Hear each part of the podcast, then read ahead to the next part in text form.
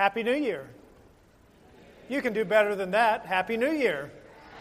Or may, maybe you're hungover from a Happy New Year. Is that a possibility? It's good to be home again, and it's good to be in this pulpit. It's an honor. Um, I think of sitting where you have sat. I sat over there with our family and um, listening to many a preacher and many a sermon and playing tic tac toe in the pew cushions through some of them. Um, but glad to be here.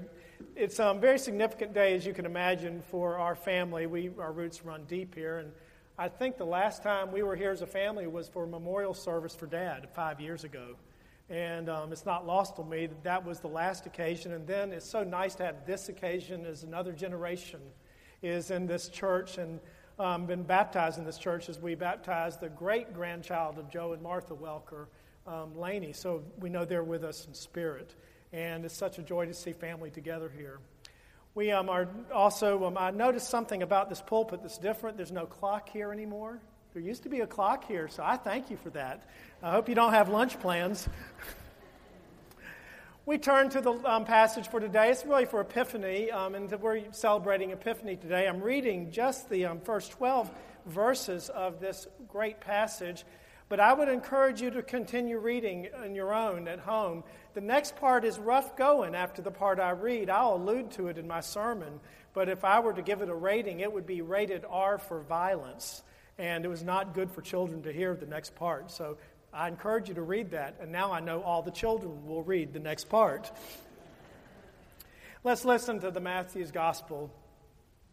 In the time of King Herod, after Jesus was born in Bethlehem of Judea, wise men from the east came to Jerusalem, asking, Where is the child who has been born King of the Jews? For we observed his star at its rising and have come to pay him homage. When King Herod heard this, he was frightened, and all Jerusalem with him. And calling together all the chief priests and the scribes of the people, he inquired of them where the Messiah was to be born. They told him, In Bethlehem of Judea, for so it has been written by the prophet. And you, Bethlehem, in the land of Judah, are by no means least among the rulers of Judah. For from you shall come a ruler who is to shepherd my people Israel. Then Herod secretly called for the wise men and learned from them the exact time when the star had appeared. Then he sent them to Bethlehem, saying, Go and search diligently for the child, and when you have found him, bring me word so that I may also go and pay him homage. When they had heard the king, they set out, and there ahead of them went the star that they had seen at its rising, until it stopped over the place where the child was. When they saw the star had stopped, they were overwhelmed with joy. On entering the house, they saw the child with Mary, his mother, and they knelt down and paid him homage. Then, opening their treasure chest, they offered him gifts of gold, frankincense, and myrrh. And having been warned in a dream not to return to Herod, they left for their own country by another road. Friends, this is the word of the Lord. Would you join me in prayer? Lord, we give you thanks for the gift of your word, the word of Scripture, the word made flesh, the word that dwells in our hearts. We pray that we may be receptive to the gift of your word this day and that we may respond in the living of our lives. For we pray this in the strong name of Christ our Lord. Amen. Well, I was thinking about this story this Christmas over the season in my own church, and actually was preaching and thinking about it over um, Christmas Eve and last Sunday. And I realized that something about the wise men that I'd never noticed at Christmas. Have you ever considered that they were the perfect Christmas guests? I guess coming to visit Marty made me thinking about this angle. Think about it. They come from afar, they bring gifts, expensive gifts gold, frankincense, and myrrh. And then they leave and they go home. They are the perfect Christmas gifts. They, they come, they bring expensive gifts, and then they go home. Now, maybe my sister Marty wishes we had done the same thing a few days ago, but she wasn't that lucky. We've been here three days and we brought candy and bread and brownies, and that's about it. But they were pretty good candy and brownies. I also have to confess to you that it's very hard, whenever I read this passage, it's very hard for me to read the story of the wise men or the magi without thinking of a song that I learned right here in Riverside when I was singing in the youth choir years ago. Many, many, many, many years ago.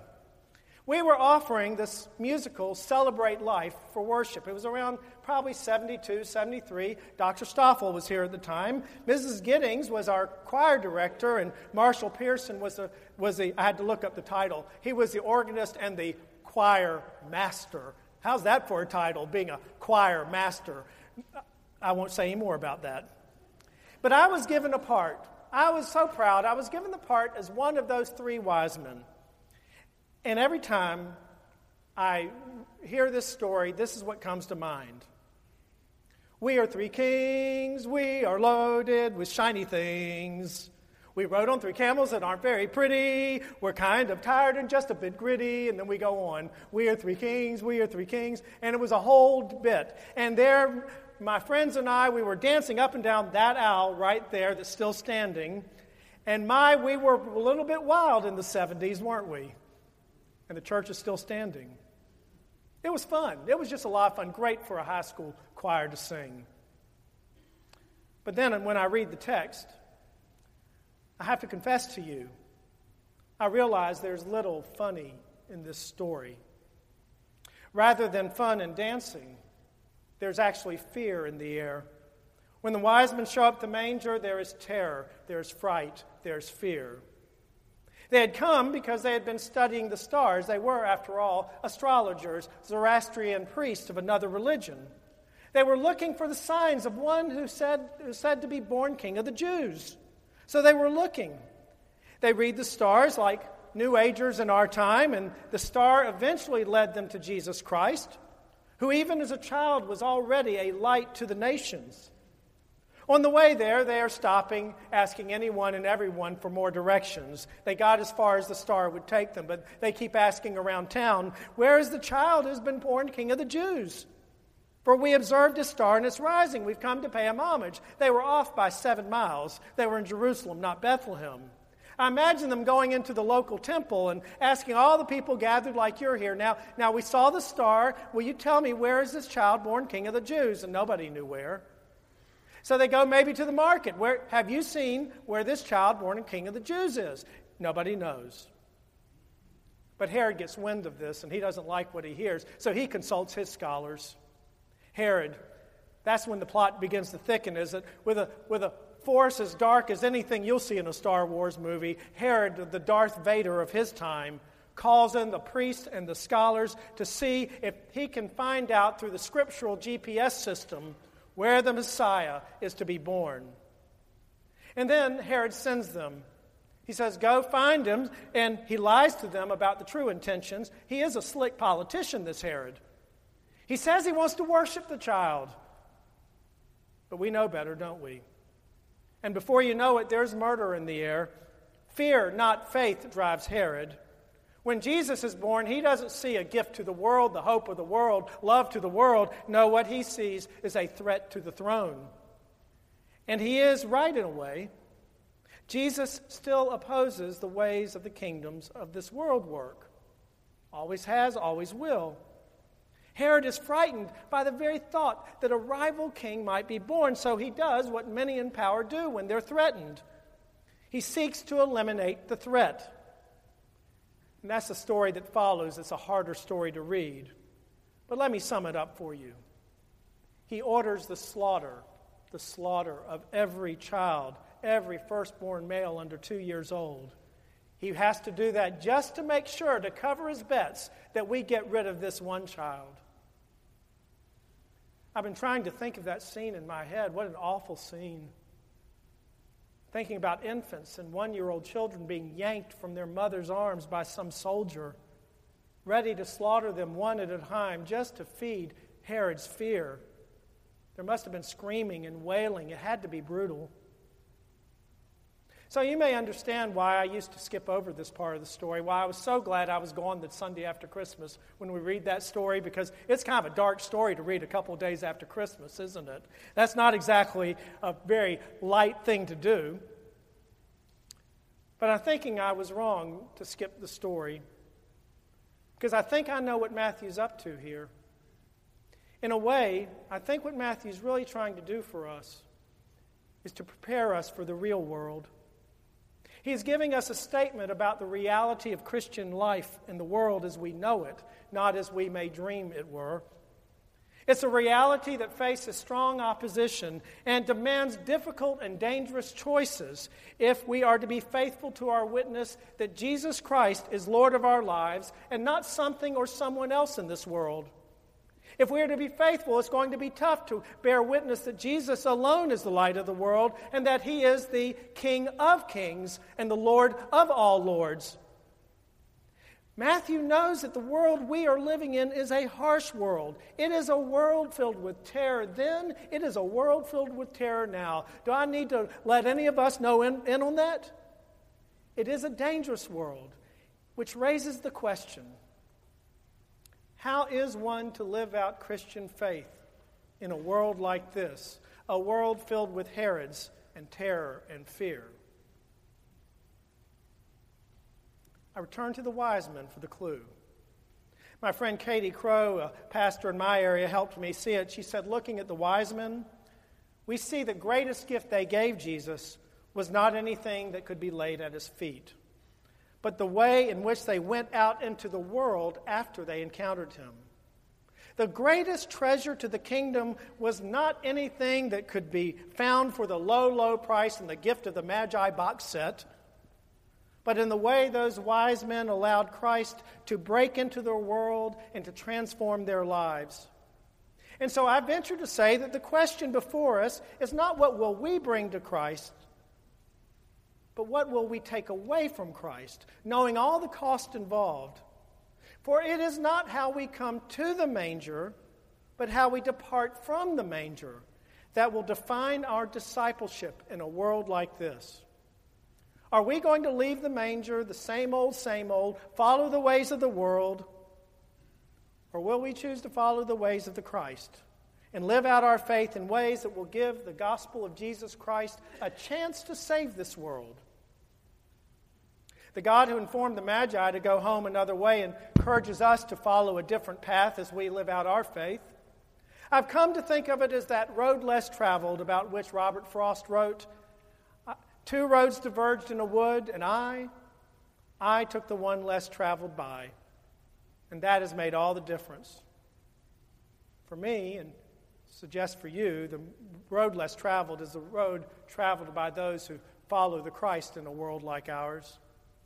You know, most people, even Christians, are returning back to the new year, and I admit it's tempting for me, not too different from the way we just left the old one. I mean, how much has really changed? Having left their gifts at the manger, celebrated Christmas, they're going home the same way as they came. And they're returning the same old road that everyone else is going home on. And when I read the story, that just seems so sad to me. What a lost opportunity if we remain unchanged by the birth. I mean, once you've met God in Jesus Christ, how could anything ever be the same again? We should all be taking a different road. T.S. Eliot ends his poem, The Journey of the Magi, imagining their thoughts as they go home. No longer at ease here in the old dispensation, with an alien people clutching their gods. The coming of Jesus means we grow discontented with the way things are, or used to be, or the way we used to be. Truth is, truth is, and you know it, his coming does not make our lives more comfortable or safe or secure. If anything, as I read the Gospels, Jesus creates discontent in the lives of those who encounter him. If you don't believe me, go home and read any of the Gospels this afternoon. So, no wonder it's the road less traveled in our world, even by many Christians, because it's the harder road to be sure. Those who travel this road are no longer at ease in a world not committed to the ways of Jesus. A strange, unfamiliar road less traveled is now our path, the path of following and teaching the way of Jesus. Today, we set Laney on that road, as every one of us, I suspect, or most of us, have been set on that road here at baptism. It's a road that, if she fulfills her baptism and God blesses her in that, it will change her life. This church set me and my sister and my brother on that road. I, I found an old bulletin and all dad's stuff. Dad had a, Lord, he had hordes of stuff. He had old toll receipts. He had so stuff. But one of the bulletins I cherish is from Riverside Presbyterian Church, December 23rd, 1956, where it was the date of my baptism over there. Looking back, I realized that was maybe the most important day of my life when Joe and Martha Welker stood up there, just as it's the most important day for Laney's life today. Because here, thanks to that baptism and thanks to this community of faith, my life took a different road than many people. It started right here, thanks to singing in choirs and people who taught me in Sunday school and youth group and were patient with me and let me dance down the aisle and all that silly stuff. It's a road that's taken me especially in the area of mission. I left Riverside thinking that mission was the core of the life of the church because you taught me that. I remember Christmas International House. I was talking to Michael, the sexton, earlier. Michael and I were reminiscing about how hard it is to set up for Christmas International House. I remember the Brooklyn ministry here, and we had African Americans coming here in the 60s and 70s and coming to youth group and coming to choir and coming to vacation Bible school. And later I heard the story. I don't like to tell you this, but it's a hard story. But some people would not send their children to vacation Bible school because African Americans were there. That was back in the 70s. I know it's different now. But you took a cutting edge. You were always helping those in the community this has always been the mission driven church. It's in the DNA of Riverside. I'm so glad to hear that you're going to have a conversation about Syrian refugees here. Sharon and I have been privileged to go to Turkey twice now with some Muslim guides and friends. And, and one of the things that left an impression was being on a Syrian refugee camp two miles from the border of Syria and watching them flood in to camps and to places where they had a soup kitchen. And literally, on the side of the road everywhere were little families, not even a tent, living there. I went back this year. They had moved to Izmir, a coastal city that looks like San Diego. And there in the median, I mean the median, families living with no place to go. I remember looking in the eyes of a 25 year old, a woman holding her baby, probably the same age as Laney, and how different the future is for that mother and that child than it is for Laney. Holding that child, and I'm thinking, this woman has nowhere to go home to. This woman has nowhere to go. And that child is stuck in the middle of an event larger than she is. So, thank you for addressing the topic of Syrian refugees. It is about God's children in the world. I know you would do it because it's in the DNA of Riverside. And thanks to you, my DNA spread to other churches. And I don't have time to tell you, but many mission trip later, I'm still going on missions. This week, Tuesday, I leave for a little village in Zambia.